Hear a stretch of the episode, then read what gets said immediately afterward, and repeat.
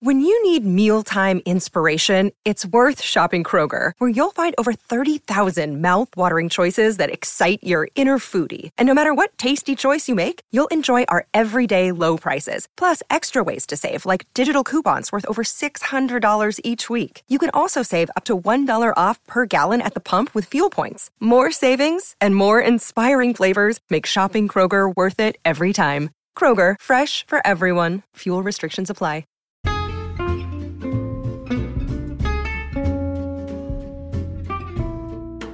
Hello, and welcome to It's a Fandom Thing. I'm your host, Erin Marlowe, and each week I'm joined by a panel of guests to discuss all things fandom and pop culture, primarily from a female perspective. You'll find everything from fanfic to cosplay to Schitt's Creek to Supernatural and everything in between. So put on your favorite piece of fandom merch, set aside that fanfic that you're writing about your OTP, and sit back and enjoy this week's episode.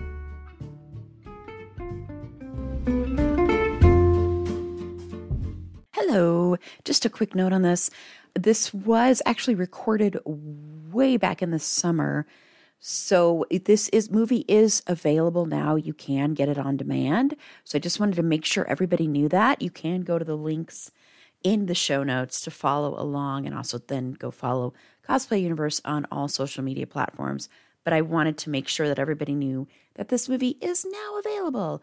So please, please go check out this documentary. It's absolutely fantastic. Thanks so much, and I hope you enjoyed this interview. Hello, and welcome to this special episode of It's a Fandom Thing. On this episode, I'm very excited to be speaking to directors Jonathan McHugh and Jordan Rennert. They have directed a recent documentary called Cosplay Universe, which celebrates the rise of the popular costuming subculture and explores the origin and evolution of cosplay as an art form and global community. It features international stories from Yaya Han, Kamui Cosplay, Shema and Juan of Mexican cosplay team Twin Cosplay, World Cosplay Summit organizer and academic Ed Hoff, Lauren of Castle Corsetry, Cynthia Tyler, Thomas DiPetrillo, and Q Ma.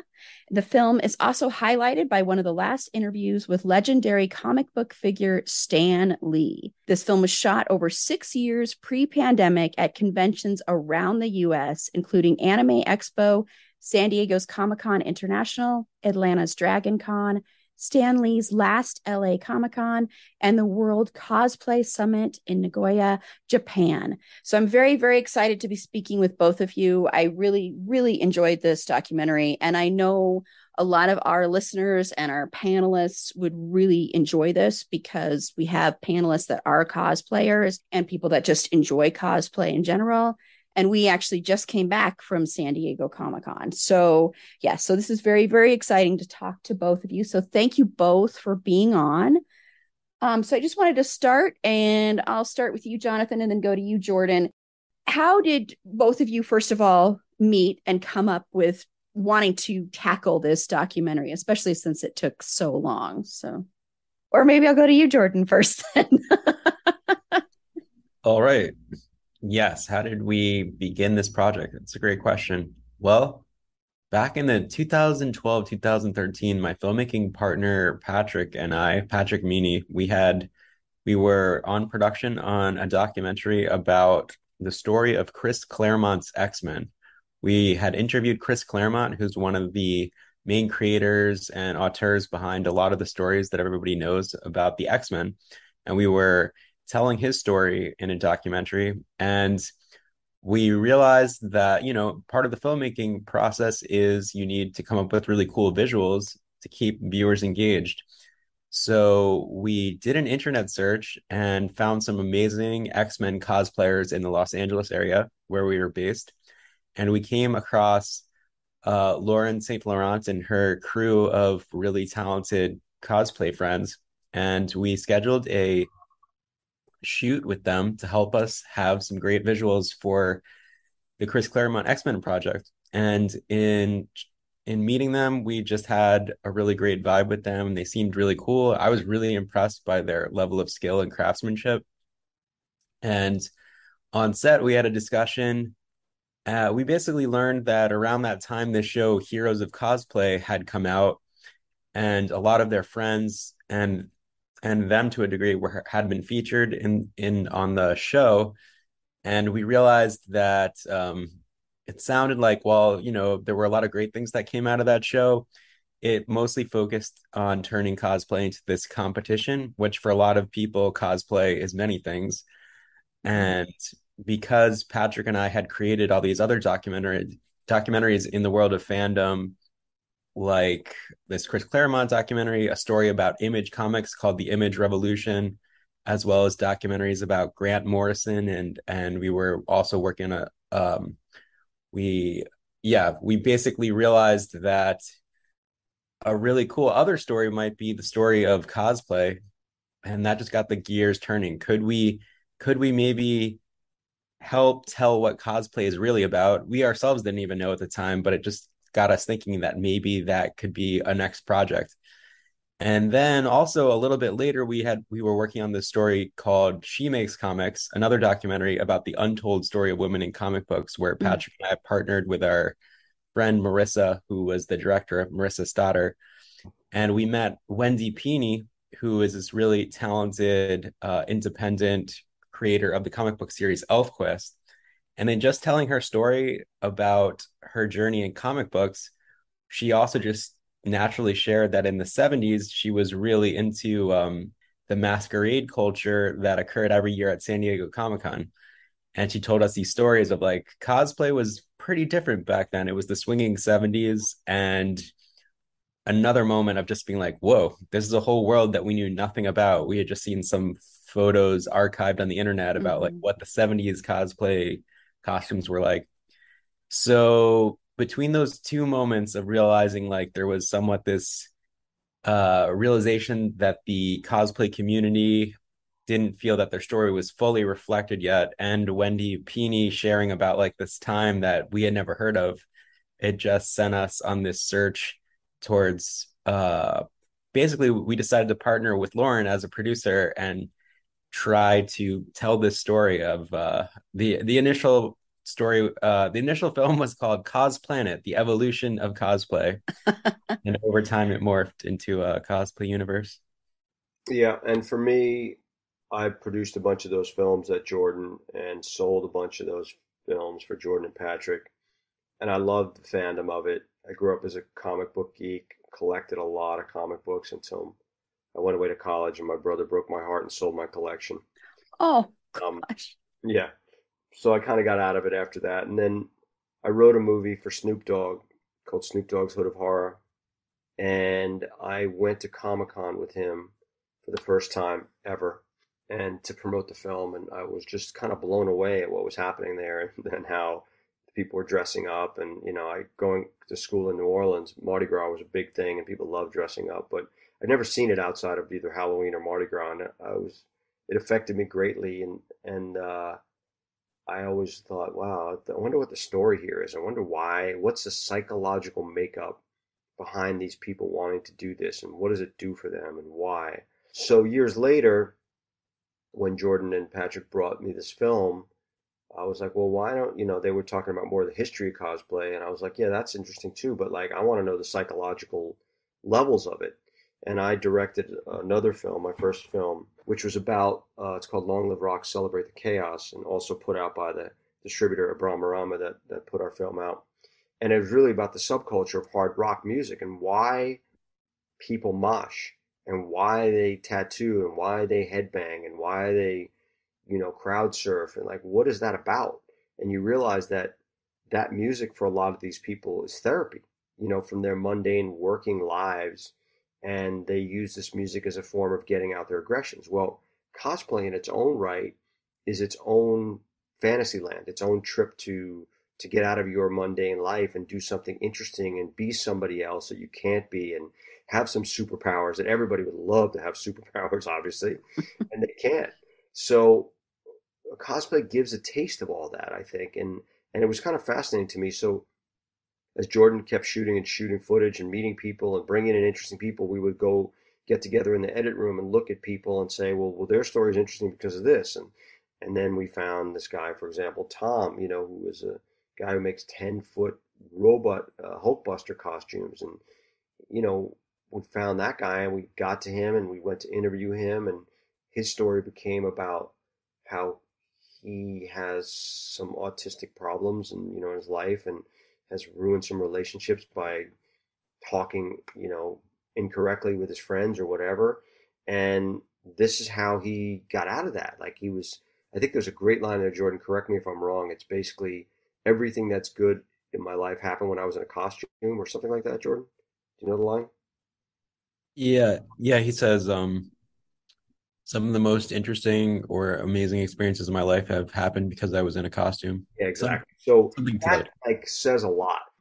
And then you know uh, we were working with a, a Japanese uh, rock star who I was doing another movie with called We Are X, Group X Japan, and they came from this whole visual kei uh, anime inspired world in their the- theatrical kind of music, and he told you know his person who worked for him told us about the World Cosplay Summit in Nagoya, Japan, and offered to help fund a, fund you know a little bit of the trip.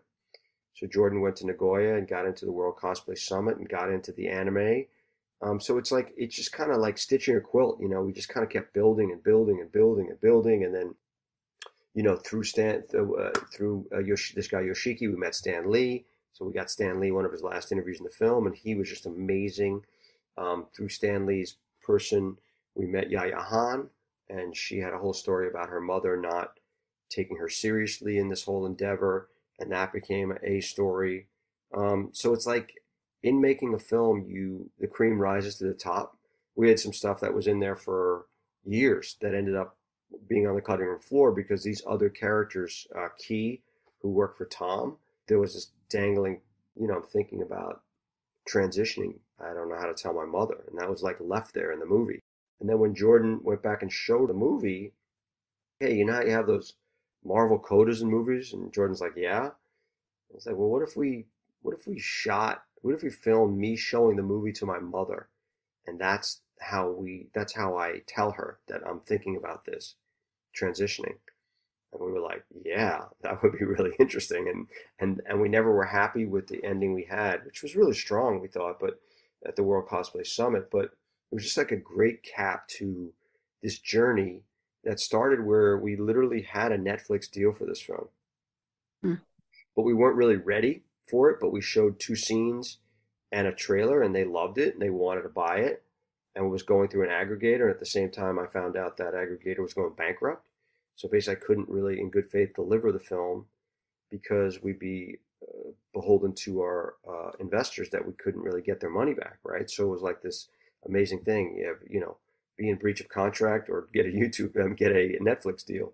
So we passed and it hurt, but yet we ended up with a much better film.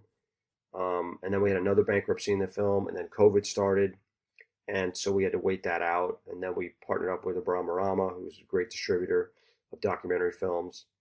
So it's it's funny how everything happens for a reason, and it may be painful along the road. And this one Jordan and I had a lot of pain um, for different reasons. But at the end of the day, we're really happy with the film. And the poster and the look of it, as you saw, is really cool. And as you saw, the film works.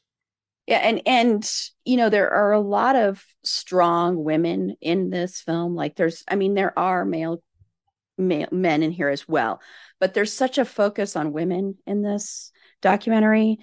And was that something that you wanted to do on purpose or was it something that just kind of happened? Because that's one thing that i appreciated the most about this honestly was was that so.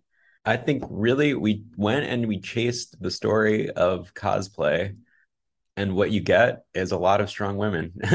Like it's definitely a medium for you know it's for everyone but as actually just yesterday i was having a really interesting conversation. Well it was a text conversation um, with um, i met recently andrew liptak who's who has writ, wrote now uh, just released a book called cosplay a history. And i was uh, getting to read in more detail some of the things we cover in our in our film. But you know obviously by the nature of his book it goes in depth. And one of the first moments of cause of like fandom costuming always goes back to in 1939, Forrest J. Ackerman and his uh, part partner Myrtle, I forgot her last name, uh, like created this first fandom costume, and it's a really great anecdote in this book that he goes into. But what you could see is that although Forrest J. Ackerman is wearing the costume, it was really his uh, partner Myrtle who was the executor and designer of the costume. So I think it's an interesting moment of like in this first moment in fandom, it was like a woman who kind of had the vision for the costume. Of course, it was their partnership, but I think uh, what our film just kind of like naturally shows is that it really cosplays this medium that offers um, women this ability to empower themselves in a way that is true for males as well, but like has been somewhat refreshing because in the like convention culture for so long it had been so like male centric. Mm-hmm. So I, I don't think it was like ever consciously decided. It's just kind of like that's the story that um that we found or found us, depending how you look at it. Yeah, because that was, I really did appreciate that. And I know a lot of people on my panel and that listen would really appreciate that, that there was, because even though that is where the story took you, you could have very easily ignored that which i think some people would honestly. So i think that's that's very appreciative that you did see that and went well this is where the story is supposed to go instead of being like this is where we're going to take the story kind of thing. So yeah yeah because i mean i could see that happening. So yeah. And and a lot of that too though with them i mean like yaya speaks of it where uh, she's been criticized for dressing really sexy or doing that kind of stuff or trying to just get attention. Um and then of course there is still some of that misogyny there in that world. Um, and do you think though that that criticism about being sexy or just doing it for attention that seems to be mainly lobbied towards women do you think that is coming from from men mainly or is it coming from just everybody kind of in in the community? Did you find that either one of you? Uh jordan you could jump in there first. Sure i think well i think it's still like you know cosplay is a community within our larger society and our larger societal norms and stuff and we're you know cosplay still like a microcosm of just a lot of the dynamics that exist everywhere. So there's kind mm-hmm. of no escape.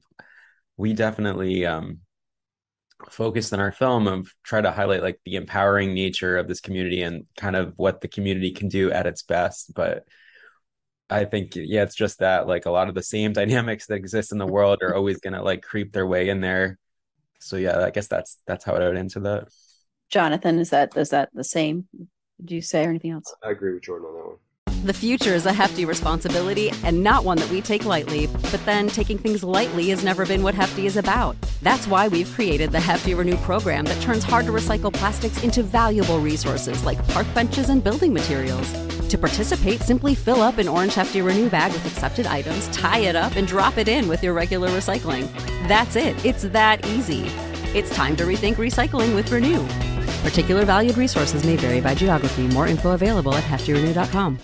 Well, and and um and Jonathan, you mentioned it briefly too. The with Yaya with the story with her and her mom, and what was so beautiful about that was once her mom is there at a convention with her and actually sees what she's doing and how important it is to other people and how her mind sort of changes i mean she even ends up wearing like the cat ears and and everything and becomes a great you know um, supporter of her daughter and hadn't been that way until then and eh, have you did you find that there were also other people like that through your journey of talking about this to people or even with yourselves where your view might have changed on cosplay or the world of conventions as well?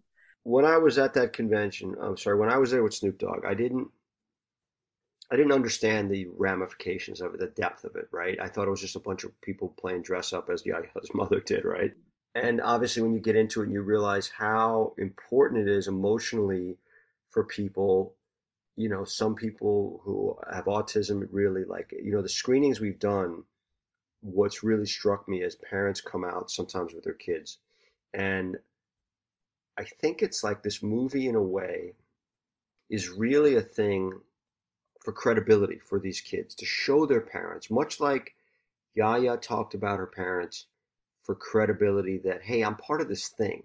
I know you think it's weird right but like there's a community here i'm meeting people I'm finding people that are in the same headspace I am. I'm building friendships, I'm building relationships. And, you know, I had a couple situations at the screening we did on Long Island. We debuted the movie East Coast a couple weeks ago, and I had a screening where some parents were there with their kids.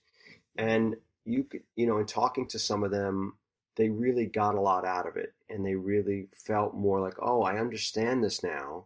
And, you know, yes, I'm supporting my kid as all parents should, but I'm really kind of understanding the depth of it and at like this large international community of it. And I think that's if we could do that and make it palatable for one parent to really go in and take their kids to a con and um, you know you see the um, the thing with um, Jordan I'm forgetting her name again I can never our, our girl from Watertown um, Captain Marvel Cynthia Cynthia. Like that whole beat with that Jordan found when he went to her house in Watertown, and her son, you know, was trans was trans, and how she was the only parent that would go and take the kids to a con, and then she got into it herself, and because she has a great personality, and how, you know, her husband died, and and and she got him to to to dress up and to do it, and it's like, you know, and they make family cosplays together, and just you know, it strikes me as a way, and it's funny. I brought a guy who's a really good friend of mine, and he's an insurance guy, couldn't be any straighter.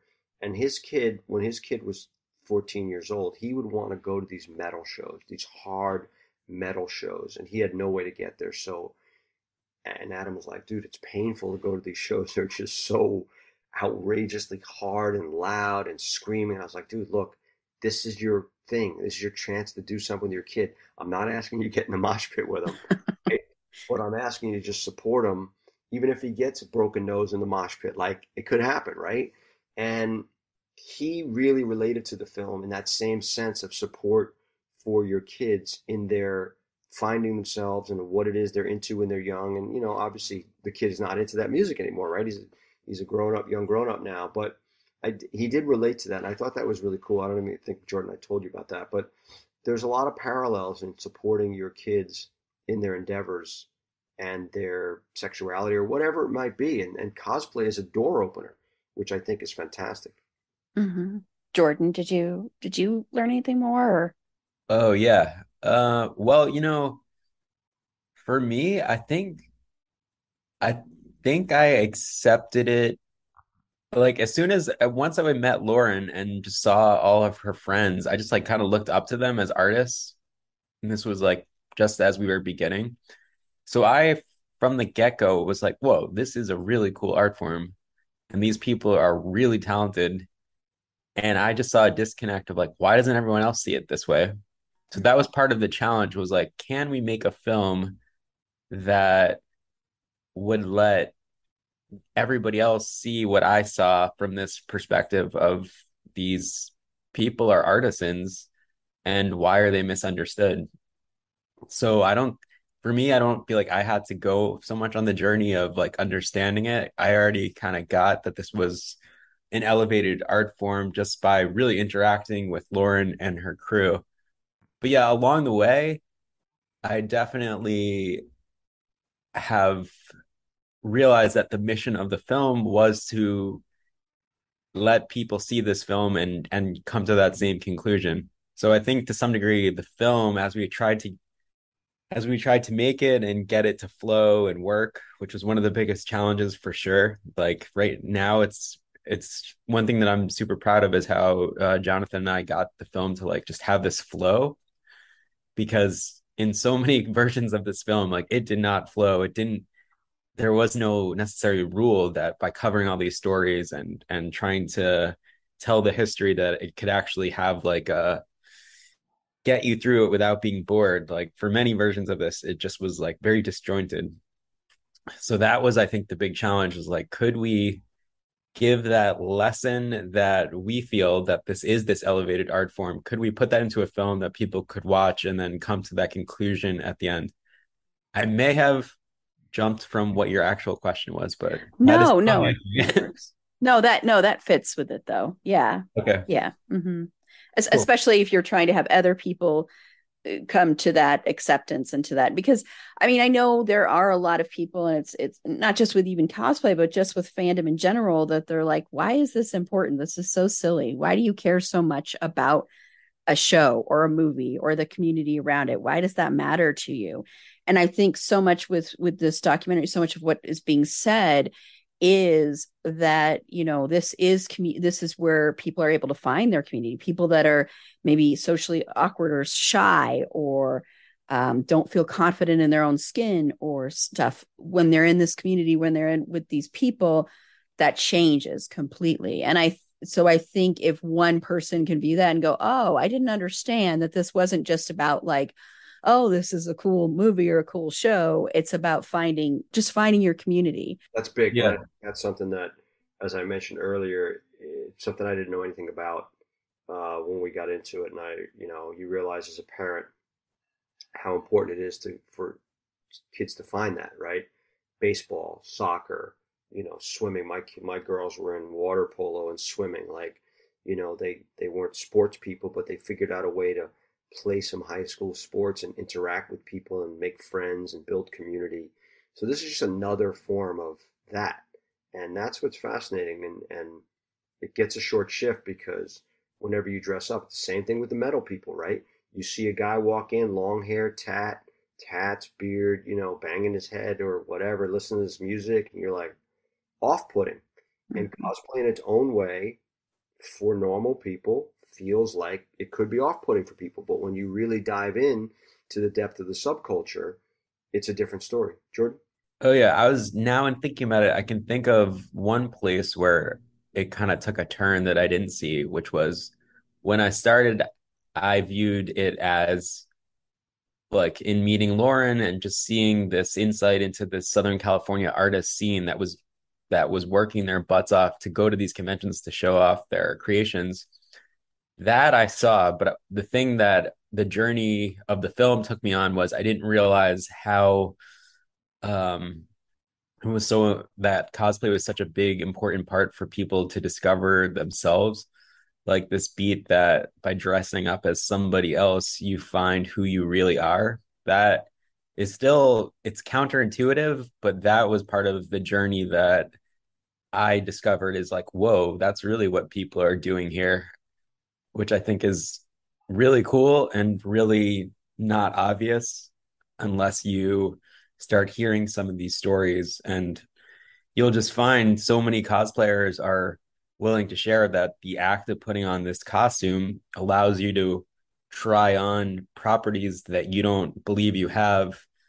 And then the more you do that and the ritual of creating the costume and really the social ritual of being out in public to kind of add this confidence to yourself uh i think it's just really cool and fascinating from a like self empowerment and self growth uh, perspective, which is something when I started, I had no clue that that was the story that was going to emerge. Yeah, I mean, it's like what Yaya says in here about saying, you know, Uh, people think that I'm cosplaying for to get this attention or for everybody else, but really I'm cosplaying for myself and I'm doing this for myself. And that and that's true and I think, you know, you really see it in here when you'll watch people performing when they would be performing things in in the World Cosplay Summit that stuff was just pretty incredible because you see people that maybe I don't know, in other situations wouldn't have been able to come out of their shell like that and really show the world who they really were. And it's it's it's beautiful to watch that because, you know, there are so many people who feel like outcasts or ostracized or like they don't fit into the quote unquote normal world. And so to be able to find that community and be embraced and and now to, you know, I mean, it's mentioned in here a little bit that because of social media, social media kind of changed things, it sounds like a little bit, where more people were accepting of it because more people saw it out there in the world do you think that that do you think that there's some other challenges still for people to accept this in the world if that makes sense I think so. I mean, I think the Comic Cons have, you know, you look at the way film studios embrace Comic Cons now and use them as a marketing lever to say you really need the thumbs up of this fan community. Um, and Comic Con is the greatest launching pad uh, you know, again, I ten years ago when I made the Snoop Dogg movie, you know, again we went there because it was kind of a campy comic book ish movie. We went there. That's where we went there to get press, right? That's how we launched the movie. And studios Marvel, I mean, they've crushed it. They they own it in a way. You know, they their real estate is DC, and them. You know, when you go in, you see the biggest boots are DC, Marvel, Image.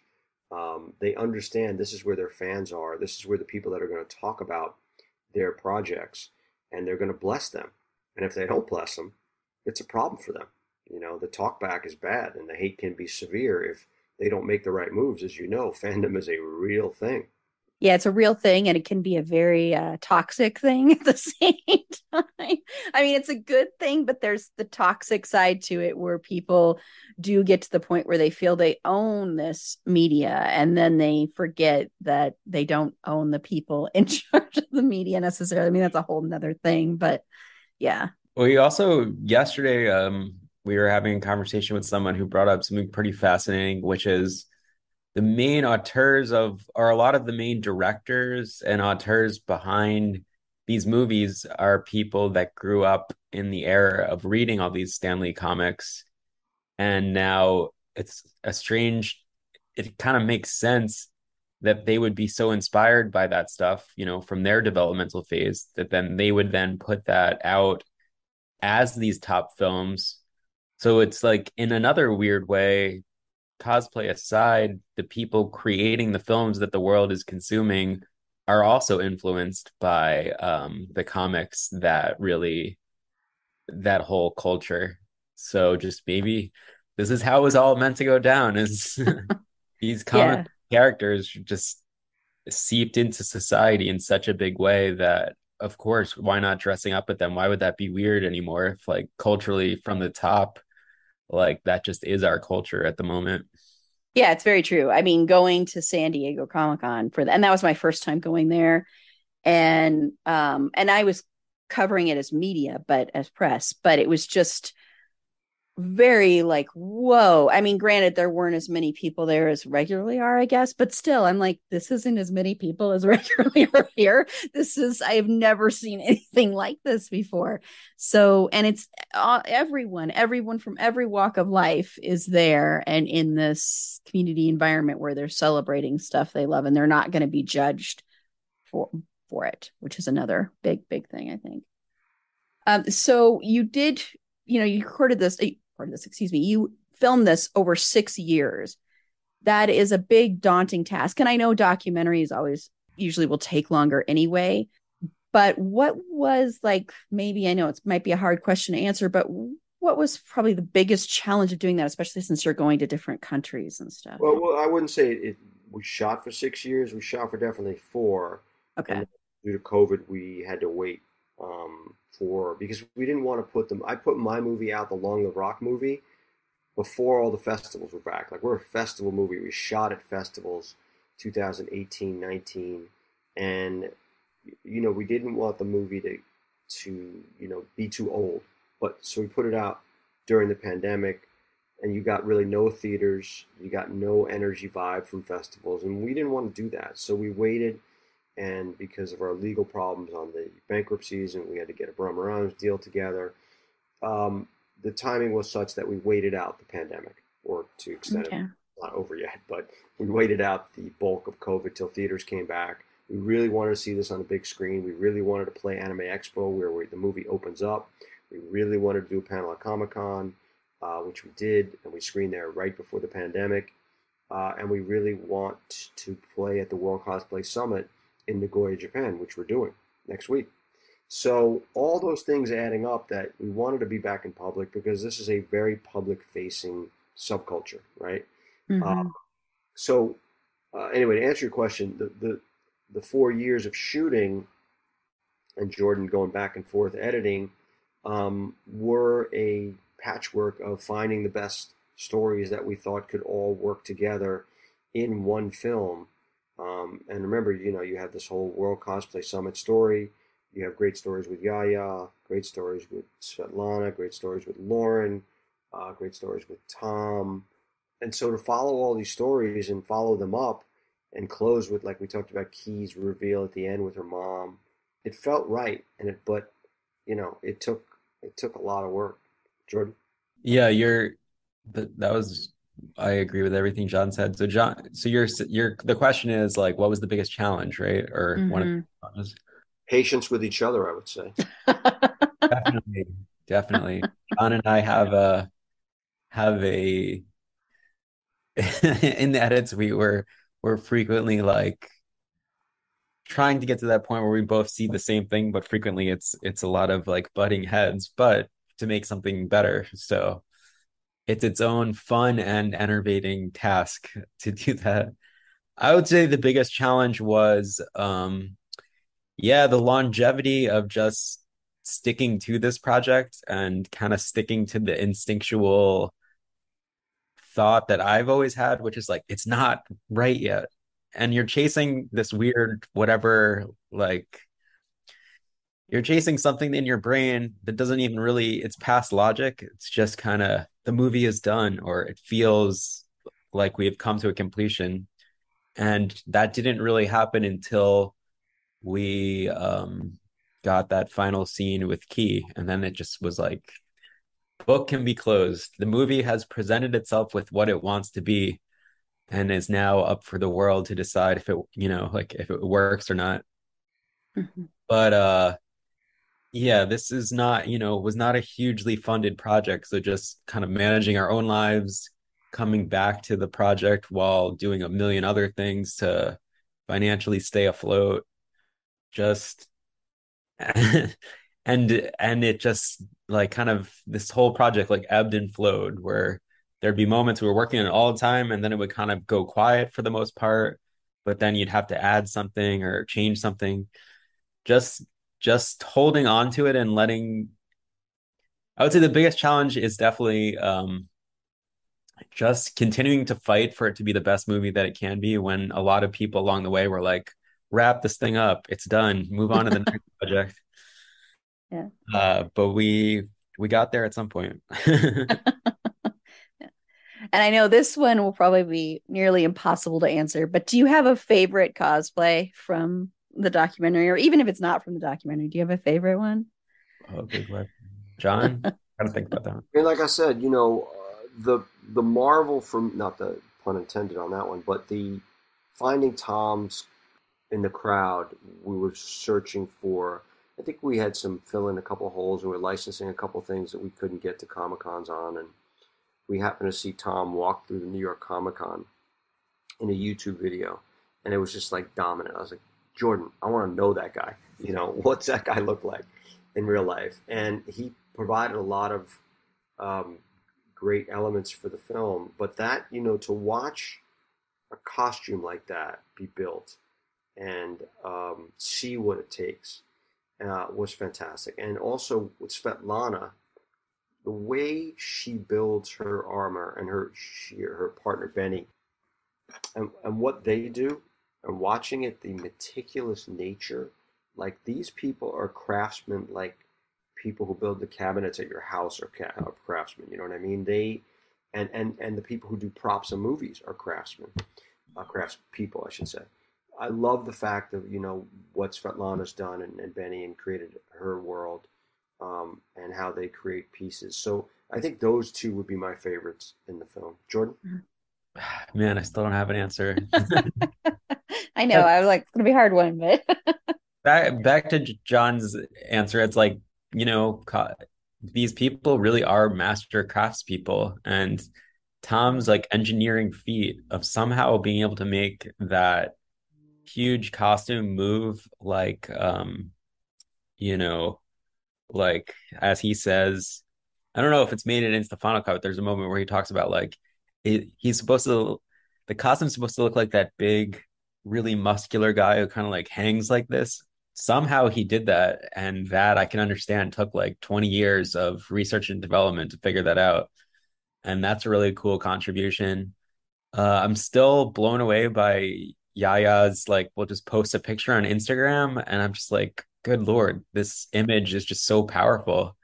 Yeah. I don't know how she does it. And yeah, Kamui Kamui cosplay, yeah, you just see these things take three dimension shape and you're just like, how how did they do that? It's because it's two unbelievably talented people working their butts off and like sticking out, sticking, figuring out all these trends. And even like I learned recently, like Lauren and their friend, they Lauren's entire friend group, they at one point had like 30 plus people all in like in a, a one of their massive group cosplays.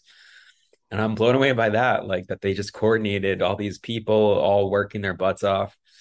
It's just such a cool art form. And the, mm-hmm. and the follow up for that is one of my favorite parts about the movie, or trying to get the movie across, is if you could turn your fandom into a living, or turn your passion like I love to play tennis, right? I'm not going to be a professional tennis player. That's not happening.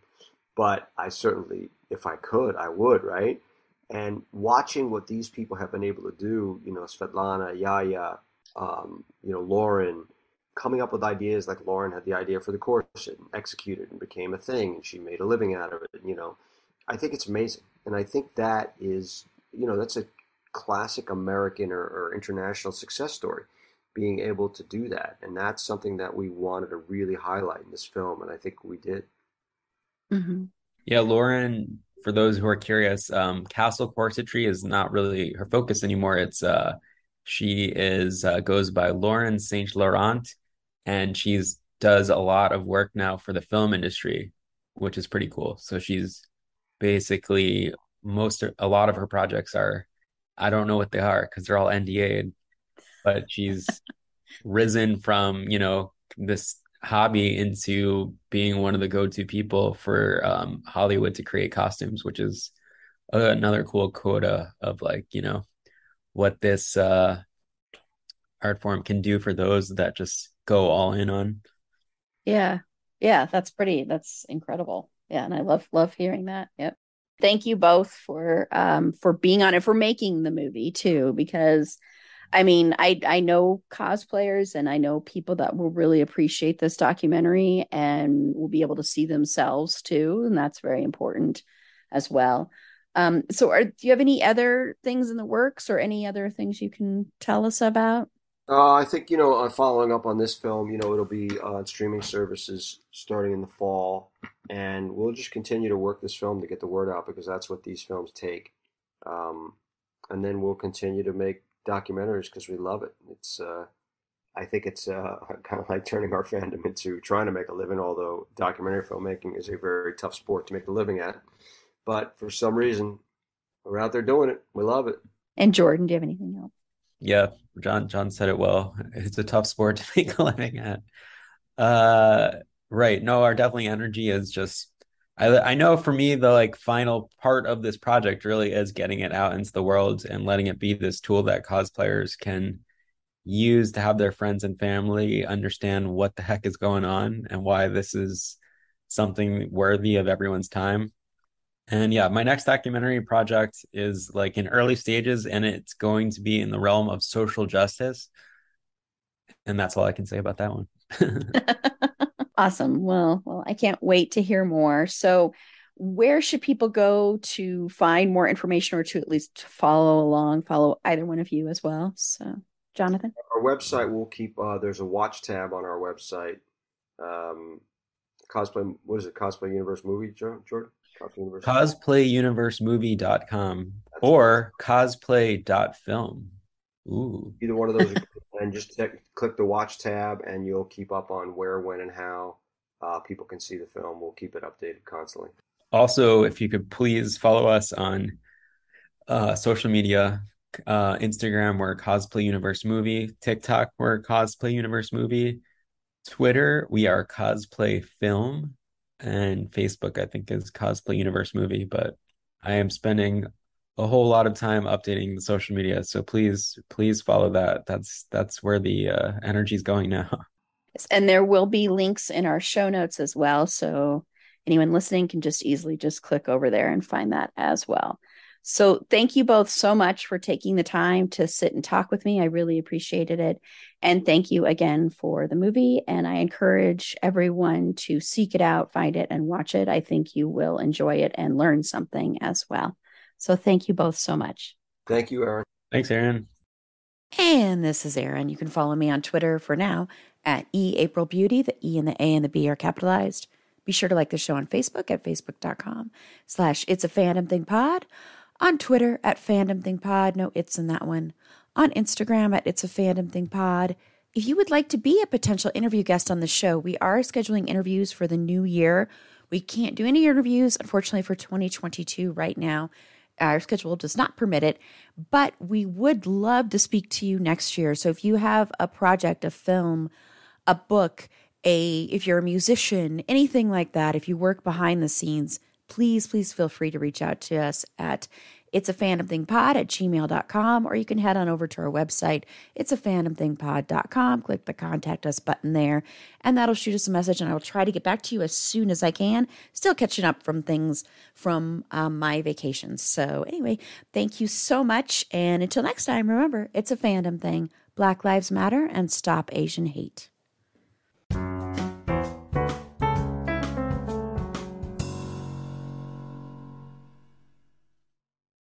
Lucky Land Casino asking people what's the weirdest place you've gotten lucky? Lucky? In line at the deli, I guess? Aha, in my dentist's office.